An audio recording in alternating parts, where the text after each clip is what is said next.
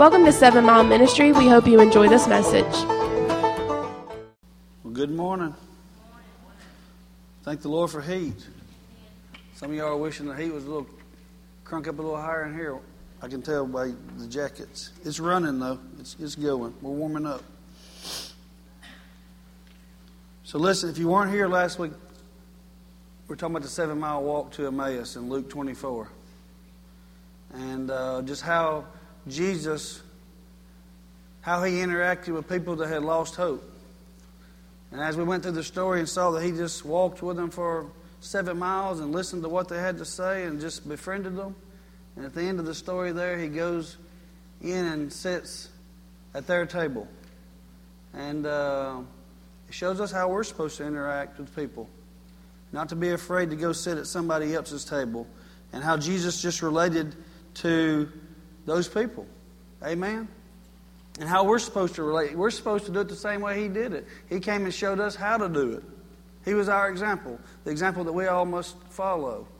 And so we're just going to continue on today. I guess we'll call it Seven Mile Part 2, but just how Jesus uh, related to the world and how he did it, how we're supposed to do it. And uh, it's easy to, um, to look at obvious sin. I mean, I mean, we're quick to judge whether you, you say, you know, I don't judge. But when you look at somebody with obvious sin, no good thoughts come through your mind. You don't think, well, you know, that's good for them, or you think, man, you know, it's obvious sin. And we're, we're quick to judge the obvious sin.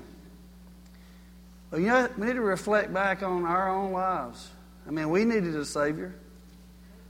We needed somebody to reach down and pull us out of whatever it is that we were in. And it's funny how, how quickly we forget where we came from. I mean, I, I know because as soon as I got saved uh, and quit doing things that I used to do, um, I quickly forgot that I used to be doing those things. You know, and some of like my uh, friends or whatever, I'd be like, you know, y'all don't need to be doing that. You don't need to be acting like I'm doing those things. I forgot just a week ago I was doing it. I mean, really? That's what we do. And um, we look at the obvious sin. And I'm certainly not here today uh, to, to justify sin in any shape, form, and fashion. I want you to know that. I'm actually absolutely uh, not condoning any sin whatsoever at all. I'm against sin. I don't like sin, but I like the sinner. We're supposed to love the sinner. Jesus didn't like sin. He but he, he didn't love sin, but he loved the sinner. Amen? So, um, you know, we look at we look at all the scriptures in the Bible. We take the Bible as a whole and see what an impact that Jesus made, and that he left his he left a mark, and the impact that he made and the mark that he made, the mark that he left, makes people want to change. It makes people want to change.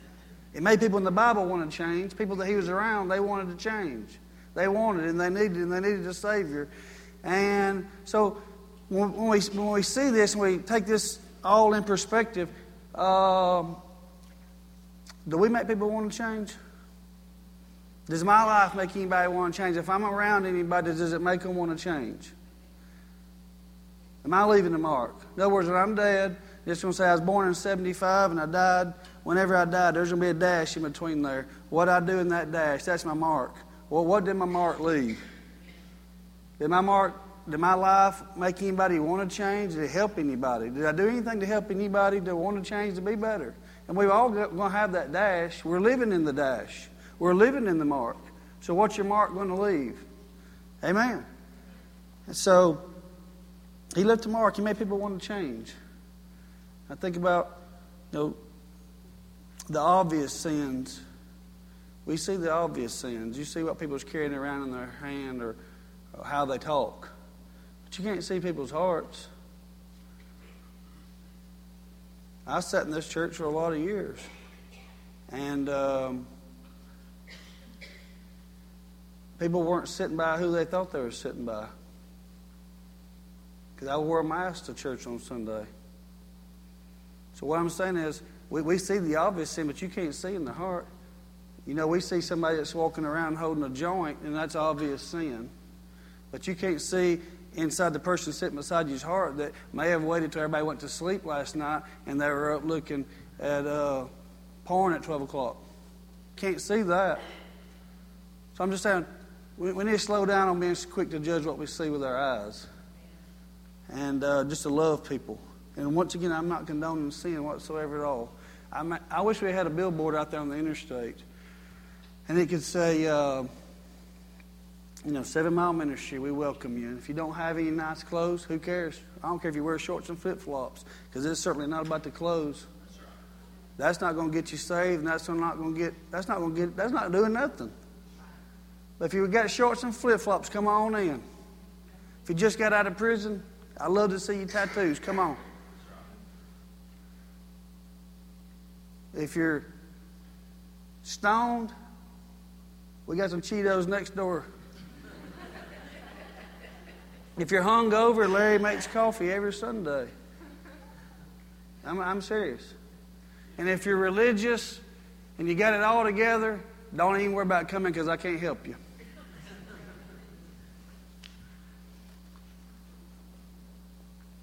Amen. Because the suit and tie and throwing the money in the bucket, that, that's not what it's about. In fact, we don't even pass a bucket. I want you to give from your heart. I don't want to guilt you into giving. If you want to give, you'll give. There's drop boxes on the wall. You can do it online. You'll find a way to do it if you really want to do it. Um, yeah. Amen. So, anyway, let's jump into the Word. How about that? In Romans, the sixth chapter, the 14th verse For sin shall not have dominion over you, for you're not under law, but under grace. Romans 6:14. For sin shall not have dominion over you, for you are under law. You're not under law, but you're under grace. So sin shall not have dominion over you. Why? Because you're not under the law. You're not under the law, so sin won't have dominion over you. So what that tells you is if you're under the law, sin is going to have dominion over you. But we're not under the law, we're under grace. Now, the kind of people I'm talking about, a lot of people live their life under the law. I mean, they, they're, they're under the modern day Pharisees, is what I call them. I've met a bunch of them, been around a bunch of them, I'm around them all the time. Modern day Pharisees, living under the law. Um, y'all know what I'm talking about? I think a lot of times you're living under the law and don't even realize you're living under the law because I did it myself. As soon as I, as soon as I gave my life to the Lord, and I mean really gave my life to the Lord, and I really surrendered and said, I'm done. I need you. I surrender my life. Do what you want with this. It ain't much, but it's yours. I immediately went out and bought me a suit, full suit. Now, was a time in my life when I was broke. I didn't have enough money to buy a suit, but in my mind, I thought I needed a suit to come to church because I needed to have this appearance of I'm clean now. I got it all together. See my suit? Really? Nobody taught me that. Nobody told me I had to do that. Just my mind. Just, just Satan, really. You don't have to have a suit. Suit didn't do anything. Suit didn't draw me one bit closer to the Lord. I could have come in here shorts and flip flops and received the same message just the same. That suit didn't help a thing. But I think a lot of times we, we do it and don't even realize that we're still living under the law. When you're living under the law, sin's going to have dominion over you. It's going to show, its, show itself. The law is perfect, but the law was never given to make you or me perfect. The law won't make you perfect. The law just points out the sin in your life. In other words, the law was given to say, hey, you can't do this because no man can do it. No man can keep it. You couldn't keep it. I can't keep it. We can't keep it. But the law was given to say, you can't do it. So that man can go to the end of self and go, I can't do this. I need a Savior. I need a Savior. Like I said, the law is perfect, but it was never given to us to make us perfect. It was only given to mankind so that you could recognize I need a Savior. But if you're still trying to live under your under the law, for sin shall not have dominion over you, for you are un, not under the law, under grace. But if you're under the law, sin's going to have dominion over you. Law stirs it up and gets you to the end of, of yourself. And while we're right there, I wrote this scripture down this morning and, and added it to, to this right here because I want you to see something. Um, it's in Revelations. It says, I know your works, that you're neither cold nor hot. I wish you were cold or hot. I wish you was one or the other. So then, because you're lukewarm and neither hot nor cold, I will vomit you out of my mouth. Now, most everybody that's been in church a while, you've heard that one. You're neither hot or cold, you're lukewarm. But since you're not hot or cold, I'm not ready to vomit you out of my mouth. What in the world does that mean? Well, here's the way it's normally preached. Well, we got to figure out what hot and cold is. Right? So, what's hot? I know what y'all are thinking, but I'm I'm happily married man, so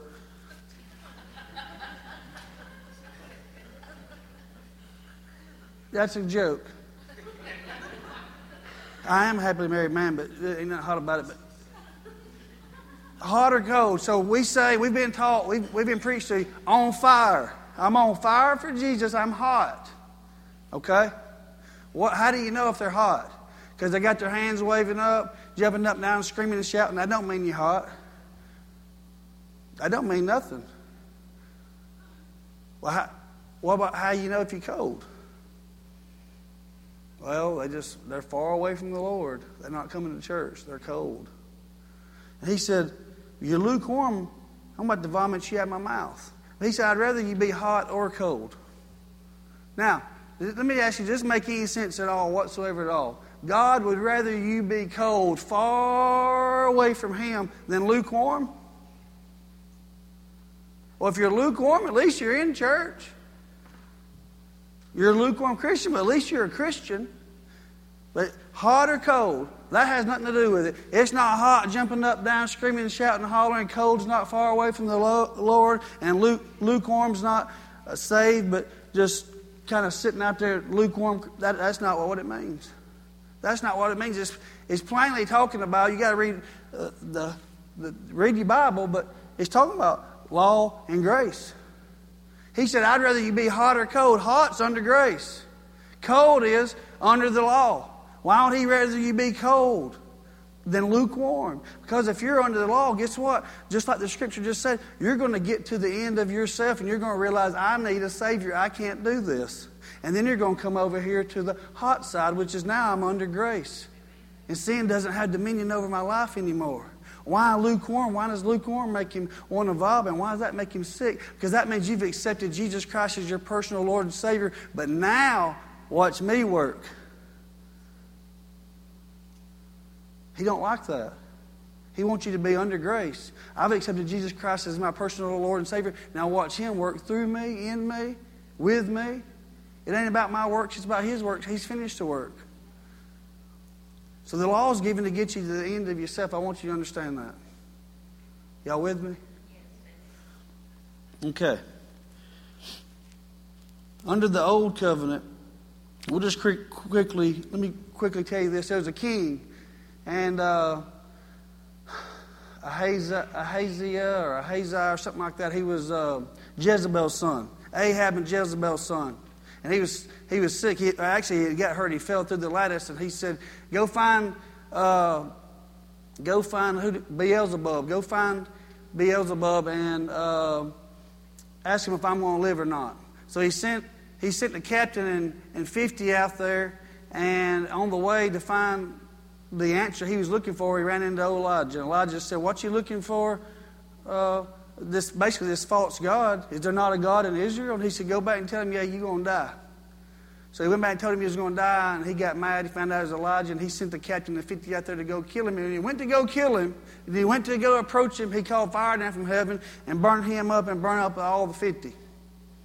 And then they went back and told him, he sent captain another 50 out there. Elijah called fire down from heaven, burned them all up. The third one to come out there got down on his knees, and he said, Please don't burn me up. So if you look at that as the law, as they tried and they got burned up, and they tried and they got burned up, and then they said, We can't do it. Please don't. But that was under the old that was under the old covenant. He called fire down from heaven. God sent fire down from heaven and burned them up. Said, Yeah, there is a God in Israel. Hello, here it is. And he sent fire down from heaven and burned them up. I'm going to show you right here where Elijah answered and said to the captain of the fifty, if I, if I am a man of God, let fire come down from heaven and consume you and the fifty men. And fire came down from heaven and consumed him and his fifty. He called fire down. God sent fire down, consumed the fifty. Now, fast forward over uh, into the New Testament, and Jesus is getting ready uh, to go out basically on a crusade, if you will. It says, Now it came to pass when the time had come for him to be received up that he steadfastly set his face to go to Jerusalem and sent messengers before his face. In other words, he sent some on ahead of him. And as they went, they entered a village of the Samaritans to prepare the people. But they did not receive him because of his face was set to the journey to Jerusalem. And his disciples, James and John, let me tell you, James and John, you think of, you see these portraits and these drawings of the disciples looking like a bunch of the sissies. Well, they weren't. They definitely weren't. Uh, James and John said, Lord, you want us to command fire to come down from heaven and consume them like Elijah did? They don't want to receive you? We're going to call fire down on them and we're going to burn them up. But he turned and rebuked him and said, No, no, no, no, no, no, no. Basically, what he's saying is that that was a different dispensation. We're in the dispensation of grace right now. That was under the law. He rebuked him and said, You don't know what manner of spirit you are. For the Son of Man did not come to destroy men's life, but to save them. And they went on to another village. In other words, under the law, he sent fire down. But under grace, guess what? He sent his Son, Jesus Christ, down. He said, We're under a new dispensation. God's not sending fire down, He sent Jesus down. And I just think, as religious, spirited church people, modern day Pharisees, we're quick to call fire down. I mean, we still do it. I still do it. And then, I, I remember. I have to remind myself, good Lord, what am I doing? Who am I? But we're under a different dispensation, under the dispensation of grace. So, under the law, um, sin and uncleanliness will infect you. Just wrap your mind around that for a moment. Under the law, sin and uncleanliness will infect you.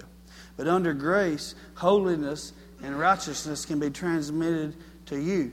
You remember in John, the second chapter, second verse, it says, Jesus became the propitiation of our sin. That means we got what he deserved and he got what uh, we deserved. He got what we deserved and we got what he deserved.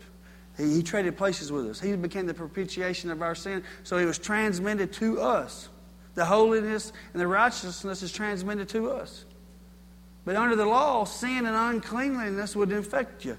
So let's go here to Scripture. In Matthew, the 8th chapter, 2nd verse. I saw something just the other day in a diff- totally different light. And behold, a leper came and worshipped him, saying, Lord, if you're willing, you can make me clean. So the question there, um, and it's, it's, it's every day. You can, God can do it. But are you willing? Are you willing? You're just not sure if He's willing or not. But He can. But are you willing? You can heal me, but are you willing? You can bless my finances, but are you willing? You can, but are you willing?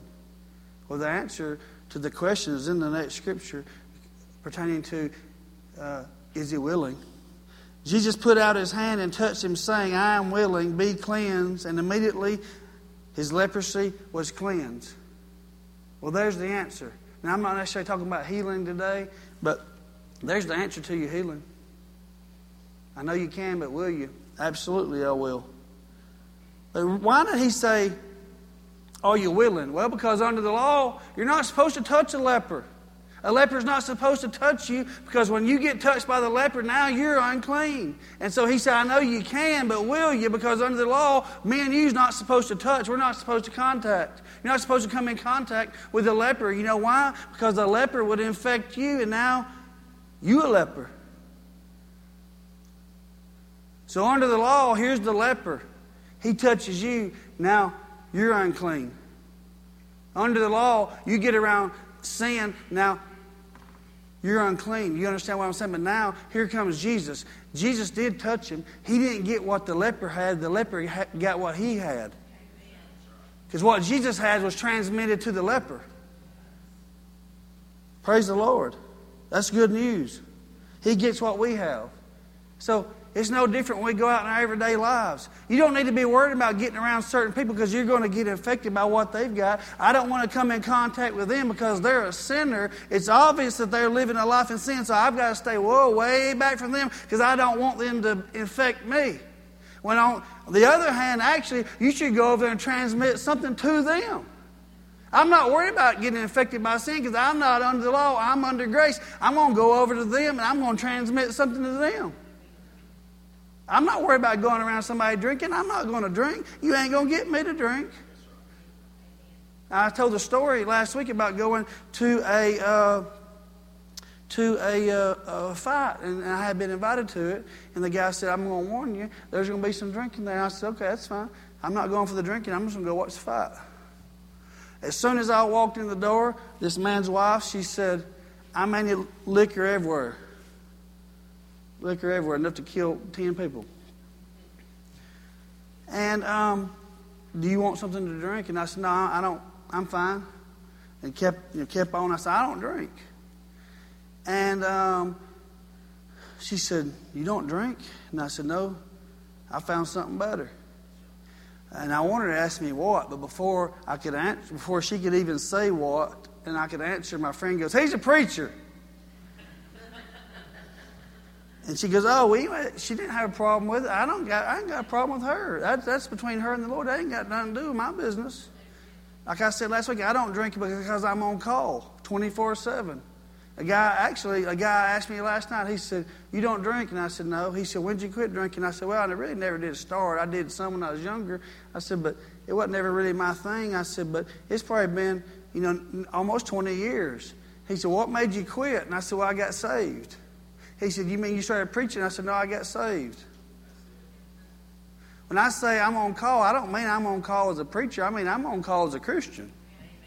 That's why I don't. You got to work at your own salvation. That's between you and the Lord. Red don't because I found something better. I'm on call. The doctor's on call. You got to look at yourself like that. The Christian's on call. I mean, dear Lord, let me just throw this out there. Even if you don't preach or you don't teach or uh, you don't think nobody in the world is ever going to call you. Well, let's, let's just say my grandma uh, gets taken to the hospital. And do I want to go down there to the hospital to possibly see my grandma for the last time tore out of the frame?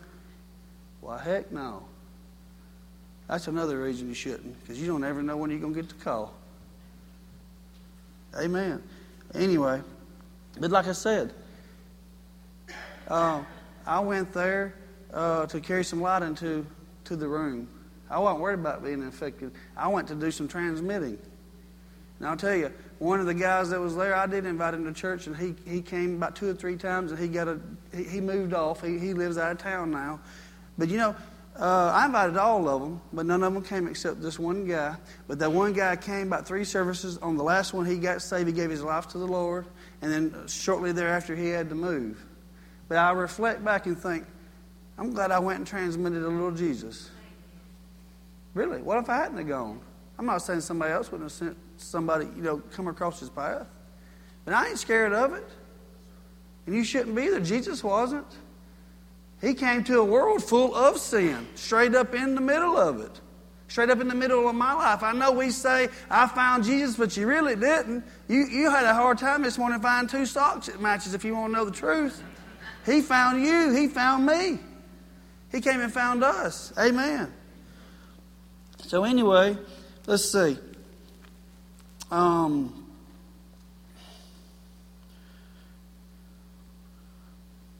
Where was I just at? Yeah, I was in Matthew. Um, here's a scripture right here.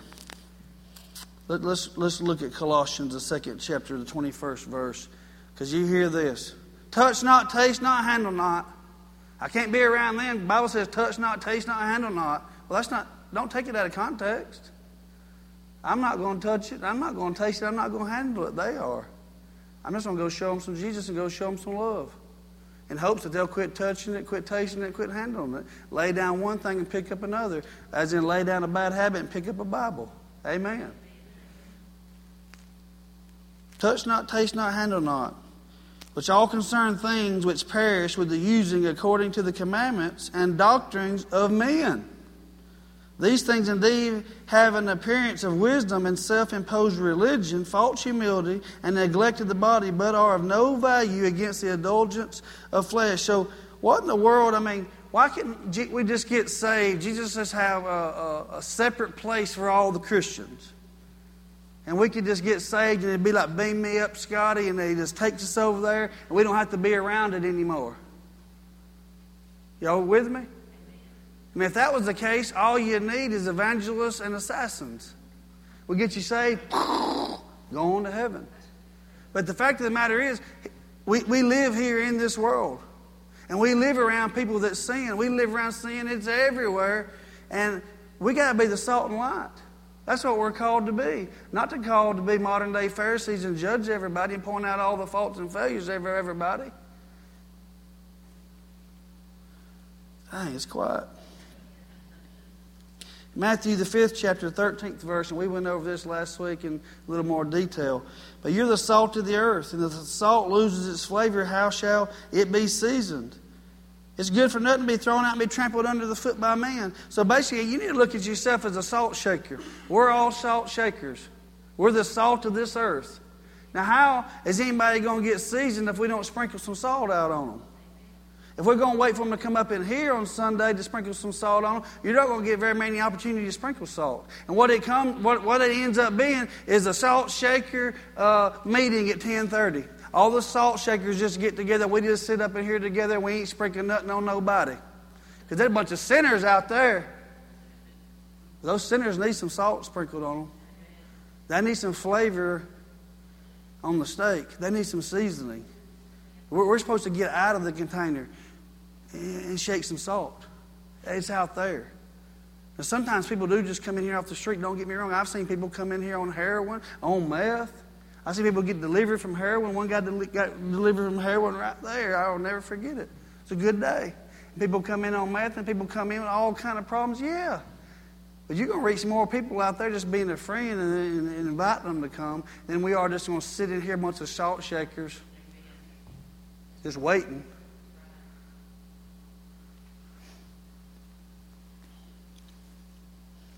Praise the Lord. You know, you ever been to a restaurant and you get those little salt shakers and nothing's coming out? The tip's all clogged up. You got to clean the tip out. Don't be a, a salt shaker clogged up with religion.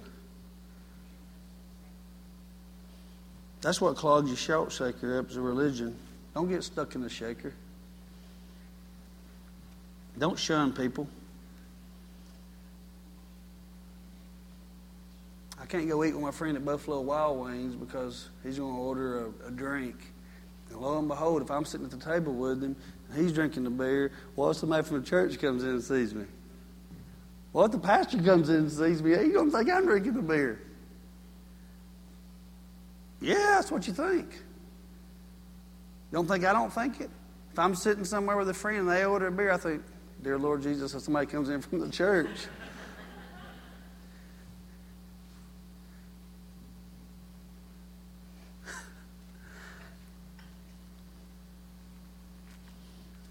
Can't be seen. Well, I've never seen anybody clean a fish in the water. They got to catch it first. You got to catch it first. I'm not talking about being un- unequally yoked. We ain't getting married here. Amen. Um, I remember one of my friends telling me, he said, uh, well, couple, I'll tell a couple real quick stories, but one friend was going to a church and he, he had got saved. And he said everybody seemed to be excited. And they were raising their hands, and I saw them, and I thought, man, I, would like to feel that excitement. And he, but I don't. I mean, he's just brand new, and um, I don't really know what they were teaching or preaching there. I don't, I, I don't know that. But uh, about a few weeks into it, he said that uh, they preached on that sermon on that hot and cold that we just went over. And basically, what he got out of it, he was just an old lukewarm Christian. God was going to spit him out. So he just left all terribly upset, and never went back. He said, I was trying to get hot. He said, you know, talking about being hot, I, I was trying to get hot, but I think I was just lukewarm. I don't want God to spit me out anyway. So he, he just quit. And I said, listen, buddy, that ain't what that means. Jumping around and hooping and hollering don't mean you hot. I said, "No." I explained the scripture to him, and then uh, one of my other friends told me he was going to a church. He said, "But every time I went in, there's a couple old dudes sitting in chairs, and they just gave me the eye." They never even told me, "Hey, how you doing? Nice to meet you. Glad you're here." They just gave me the eye. He said they'd watch me walk by. He said I felt like they were just looking down on the inside of me and going, "We know what you're up to, boy." This is how pe- people just tell me how they feel. And I thought, I, I thought this this week. There's a couple old shakers, a couple old short shakers with their tip was clogged up. They wasn't sprinkling no salt on nobody. I don't want to be no clogged up salt shaker. I don't want this church to be uh, uh, a 1030 shaker meeting where a bunch of shakers just get together and do church. It's, it's a lot more than that. It's a whole lot more than that. This is a small part of it. This is where we just get come and learn and get equipped to, to go out there and do a little shaking. Shake, shake, shake. Shake, shake, shake. Shake your. See, a lot of people wouldn't say that in church. You said booty?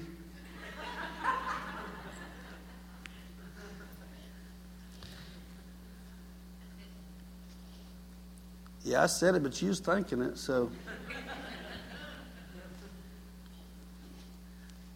You know, uh, think about people that come in and that are obvious on drugs. I've been around people that's obvious. I can tell. I've been around them before. I, I can tell. I'm sure some people, there's probably people in this room right here that's on drugs. I don't know you on drugs. I don't know everything. I'm just saying some I've been around, I can tell. Um, but I, am not to judge the people that are on drugs. I'm not to judge them. If the praise and worship leader is on drugs, now I'm going to judge that.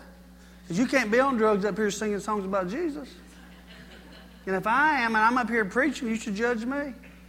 But what I'm saying is, we, sometimes we see a man that's very feminine.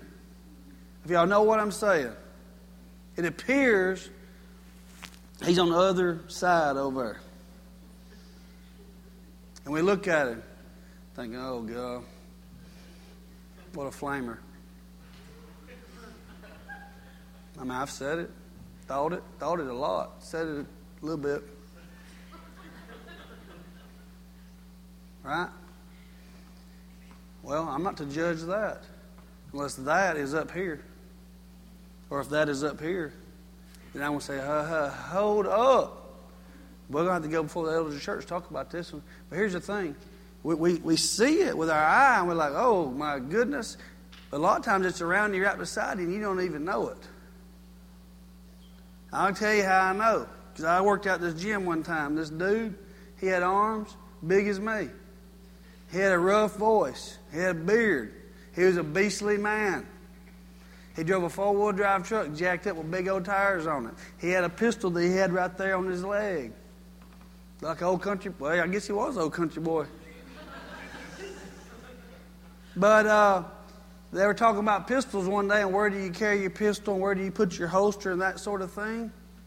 And uh, and I'm just going to repeat exactly what this man said. But he pulled his pistol up and had it on his leg. And this guy goes, You beat all I ever seen. He goes, You drive a four wheel drive. This is the day I found out. You drive a four wheel drive truck. You got a pistol on your leg because this guy knew that he, he, he was gay. I didn't know that. And he goes, Yeah, I'm not your typical faggot. That was his exact words. You know what? I was like, oh, wow. I've been spending all this time with you at the gym. You know, he, he gave me some tips, showed me how to do some things. Seriously. Don't, don't lift it this way, lift it this way. He's, he give, I mean, now I was thinking, how many other people have I been around I didn't know it? How many other people's been sitting right beside me that was in adultery and I didn't know it? But they had the suit and tie on. They had they looked, the appearance was there.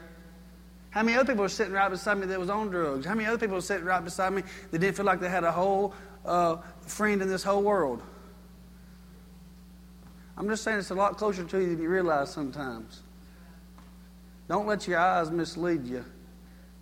And you got you got to look past that stuff. You just got to love people just like Jesus. Once again, I'm not condoning any of this. I'm just talking about the church, the, the way that the church is supposed to be. This should be a sinner center. A center for sinners. This ain't no center for salt shakers. Seriously, this is the hospital right here. Some of us got in the hospital before others, but it's a hospital for all. You can't clean the fish in the water, you got to catch it first. You can't go clean it anyway. The Word is going to clean it. If you don't ever even become friends with it and get it in here so that the Word can get out on the inside and clean it, because it gets clean from the inside out. You, you, we look out here and see things, but let me tell you, the change happens on the inside. And the next thing you know, a few months have gone by and everything out here is, is falling off. Amen.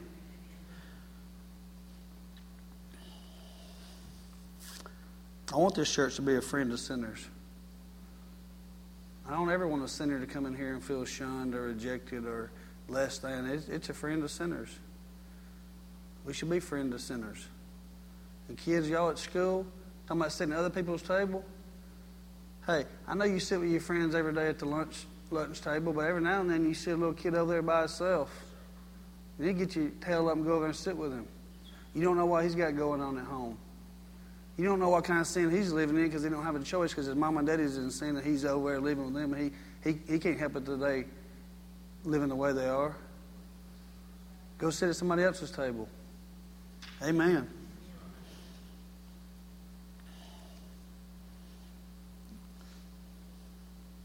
What have you said to a sinner lately that makes them want to change? Just ask yourself that question. What have I said or done in front of a sinner to a sinner? What have I done or said to a sinner that would make a sinner want to change? What love have I showed a sinner that will make them want to change, that will make them want to come to church? Because love cover, covers a multitude of sin. And you're going to have to love them. That don't mean we're going to, um, like I said, I don't mean we're going to marry them. They're not going to change us. We're going to change them. The darkness can't overtake the light. The light always wins. You go in a dark room, just light a little little flashlight, you got light. But darkness can't ever overtake light. The light always wins. Amen. When you're under grace, sin wanting to have dominion over you. So, like I said, we don't, uh, we don't, we're not, we're not judging sinners. Jesus said, hey, sweep your own front porch off before you go sweeping off their front porch. We're going to be quick to point out the neighbor's trashy yard and all that junk they got over there, and they need to clean that junk up. It's a bunch of shakers. That's what that is. A bunch of shakers. Matthew 11 in the 19th, uh, Matthew chapter 11 and 19th verse. The Son of Man came eating and drinking, and they say, Look, now, this is the Pharisees. These are the religious leaders. This is what they're saying. Look, a glutton and a winebibber, a friend of tax collectors and sinners. But look at that. But wisdom is justified by her children. They said he was a glutton. He wasn't. They said he was a winebibber. He wasn't. It says, a friend of tax collectors and sinners. He was a friend of tax collectors and sinners. And just because he was a friend to the tax collector and to the sinners, now they're saying you're a glutton and a wine bibber and a publican and saying all these nasty things about him. Just because he was a friend to them. They say the same thing about you, too. That goes back to sitting up in Buffalo Wild Wings. Or you sitting somewhere and you're sitting with a, a sinner, and people come in and go, oh, he must be a sinner, too. No, I'm just eating with a sinner just like Jesus. I'm just being a friend to him just like Jesus. I'm not afraid of catching, contracting leprosy. I didn't come to uh, be infected, I came to transmit. Now, if you're hanging around with somebody like that, here's the idea. They got a, let's just, I'm just using a couple things for example. Let's, they, got a, they got a joint in their hand. Well, saying I'm a friend of sinner is not saying, hey man, pass me that thing. I'm a friend of sinners, just like Pastor Red said. That's not what I'm talking about. I'm talking about you're a friend to them, and eventually they're just going to lay that down and they're going to pick up something else. But when you start hanging around them, and the next thing you know, you've laid that down, and now you're picking up this. Now we got a problem. It's working in reverse. Yeah, you, you need you need to withdraw and back up real quick, like. I think everybody understands what I'm saying. Just making it clear, just just to make sure. You talking about negatives and positive. You're a positive. I'm just trying to. I'm and, they're in the negative. I'm just trying to add something positive to their life. I'm not, I'm not, 2 Corinthians 6, chapter the 14th if verse, if I'm not mistaken. My grandmother, the Walking Bible, can correct me if I'm wrong. But didn't that say about not being unequally yoked? Thought so. I'm not talking about being unequally yoked. He's talking about, he's talking about hooking an oxen to a donkey. You can't hook an oxen to a donkey. They're not going to carry the same load. They're not going to get it accomplished. you got to have an oxen hooked to an oxen. Now we're going to get something done. I'm not talking about the oxen going out here and marrying this donkey. I'm not talking about being unequally yoked. You don't need to go up to a sinner and go, I can't be yoked up to you because you're a donkey. But the fact of the matter is, you can't be yoked up to them because they're a donkey. We're trying to get them to be an ox. And it ain't got nothing to, I'm, I'm saying that's something that's misused that you can't even go be a friend to them. You can't even go sit down and talk to them because you're going to be unequally yoked. I'm not yoking up with them. I'm just going to share Jesus with them. That's all I'm doing. I'm just going to go shake a little salt. But that mindset is one of those closed up salt shakers. Ain't no salt coming out. They had church every Sunday, suit and tie on every Sunday, dressed all the way to the floor, but it's a clogged up salt shaker. Salt. Salt shaker. That's what you're laughing at, huh? Just picked up on that. I've been wondering what's so funny about a salt shaker. But uh, now I know. The Bible says to avoid the very appearance of sin. No, it says, it does say that. It doesn't say to avoid the appearance of a sinner. The very appearance of sin is now you've picked up what they're doing. Now, that's the appearance of sin, what you can see with your eye to avoid that. In other words, I'm not doing it. He doesn't say avoid the sinner. Jesus didn't avoid a sinner. He wasn't scared or afraid to sit down and eat with anybody, talk with anybody, hang out with anybody, was he? No. So, Luke, the seventh chapter says one of the Pharisees asked him to eat with him. And he went to the Pharisee's house and he sat down to eat.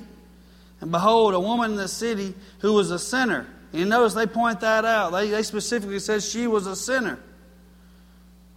When she knew that Jesus sat at the table at the Pharisee's house, she found out he was there. She went and brought an alabaster flask of fragrant oil. She stood at his feet behind him, weeping.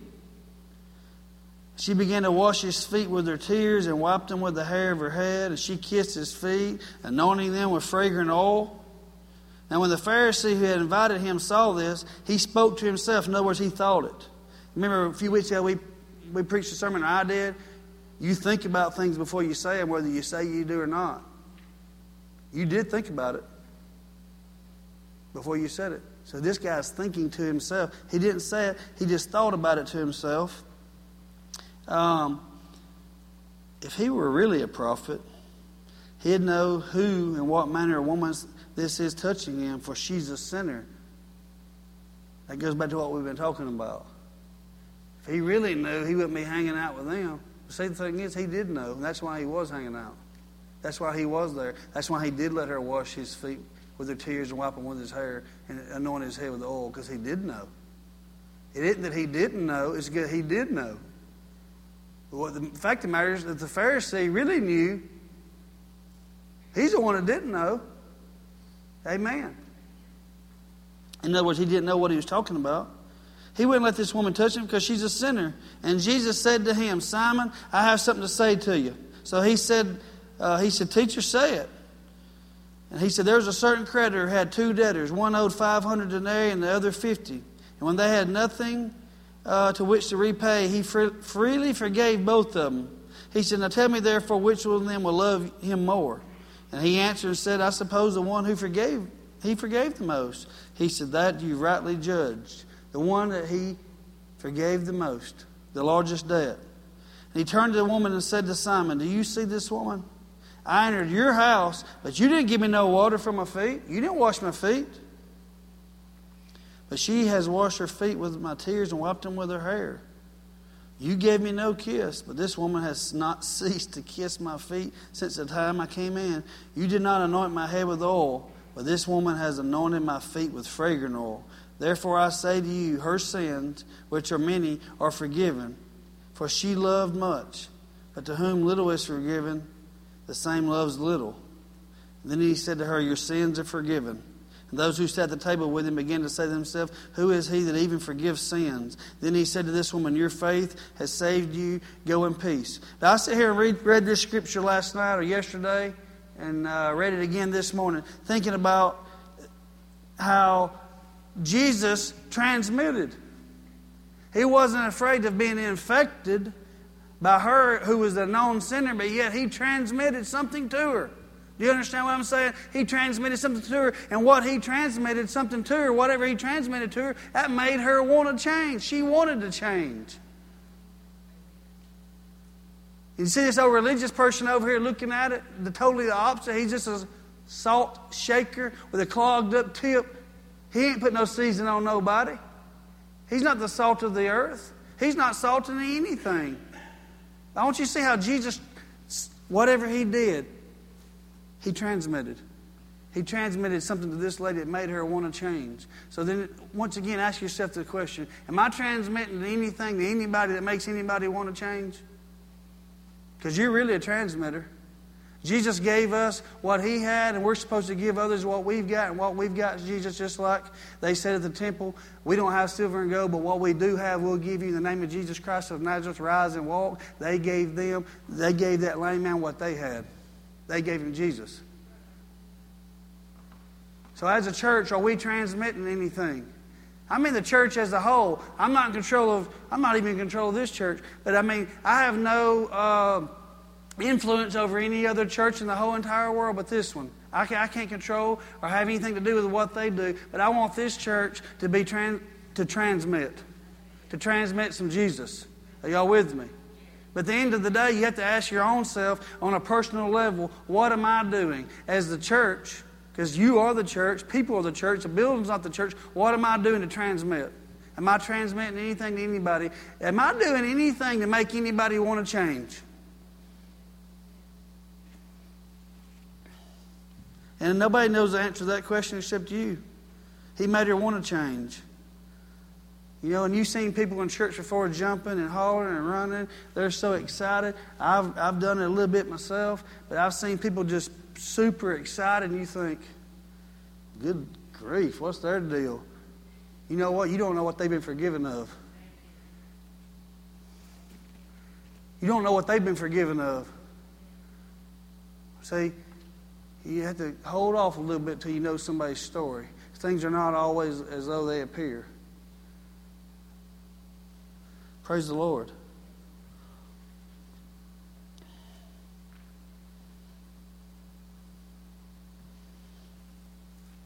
In Luke, the 19th chapter, and I'll, I believe I'll close with this one. Jesus entered and passed through Jericho. And behold, there was a man named Zacchaeus who was a chief tax collector, and he was rich. This guy was the chief tax collector and he was rich. That means he had a big old stack of dead presidents at his house in a safe. You understand what I'm saying? Y'all don't, do you? There's dead presidents' pictures on your money. He had a lot of it. He was a rich dude. He, he, he, did, he, he had money. He was rich. He, what else you need, right? Well, he needed something, evidently. Because he ran ahead. It says he sought to see who Jesus was, but could not because of the crowd, for he was short of nature. So he ran and climbed up in this sycamore tree to see what was going on. Now, let me tell you about old Zacchaeus. He wasn't a loved man. People didn't like him. He was a sinner. He was a tax collector. Tax collecting back then is not like the IRS. Well,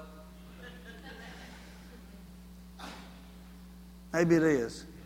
He was a very corrupt man, very corrupt businessman. He had, he did have, a, I said, stack of dead prisoners. He had all this money that he had made by cor- corruption. He was a sinner. He took advantage of people. He wasn't a good man whatsoever at all. He's the last person in that whole entire crowd, I guarantee you, they thought Jesus would pick out. And sometimes you may feel like you're the biggest sinner in the crowd. Jesus would never pick me. And Jesus came to that place. He looked up and saw him. And he said to him, Zacchaeus, make haste. That means quickly, come down. He said, I got to go to your house today. So he made haste. He came down and he received him joyfully. Well, that's important, is receiving what Jesus has for you. Receiving him and saying, Yeah, you come on in the house. See, he was going to sit at his table, in his house, in his environment. People saw it. Pharisees saw it. The religious people saw it. They all complained, saying, He's going to be a guest with a man who's a sinner. Then Zacchaeus stood, out, stood and said to the Lord, Look, I've given all my goods to the poor. I've given half my goods to the poor. And I've taken any, if I've taken anything from anybody by false accusation, I restore fourfold. And Jesus said to him, Today salvation has come to this house because he is also a son of Abraham. For the Son of Man has come to seek and to save which was that which was lost. Zacchaeus is the last person that expected to be picked, I guarantee you. First of all, you have to put yourself in Zacchaeus' shoes. He's not a loved man. But Jesus came and picked him. He picked him. So, first of all, how'd that feel? He's a little short little guy. You know he never got picked first on the playground. He didn't.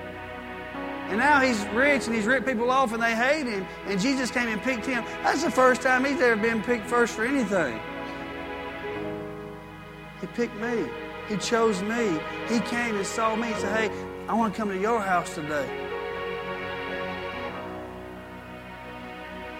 Zacchaeus said, I'm, I'm, I'm giving my goods away fourfold. I'm giving half of everything I own. He changed. His heart was changed. Now all of a sudden, that money he had, he's dispersing it. He's giving it away. Jesus says salvation has come up in this house today. What does that mean? That means Jesus wasn't afraid to be infected. He went and transmitted. So we have to ask ourselves the same question again, one last time.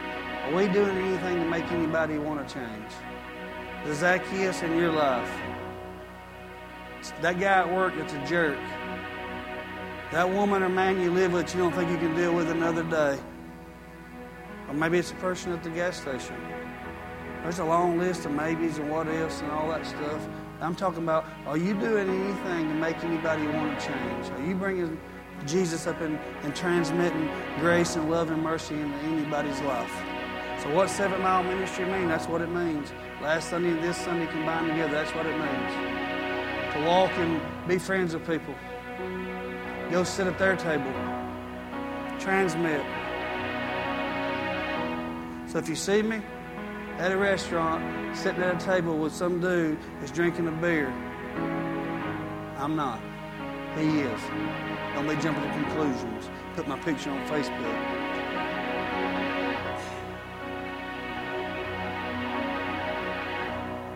What I'm saying is, we look at those outwardly sins and throw rocks at them, but it's, it's, it's in here, guys. It's in here, guys.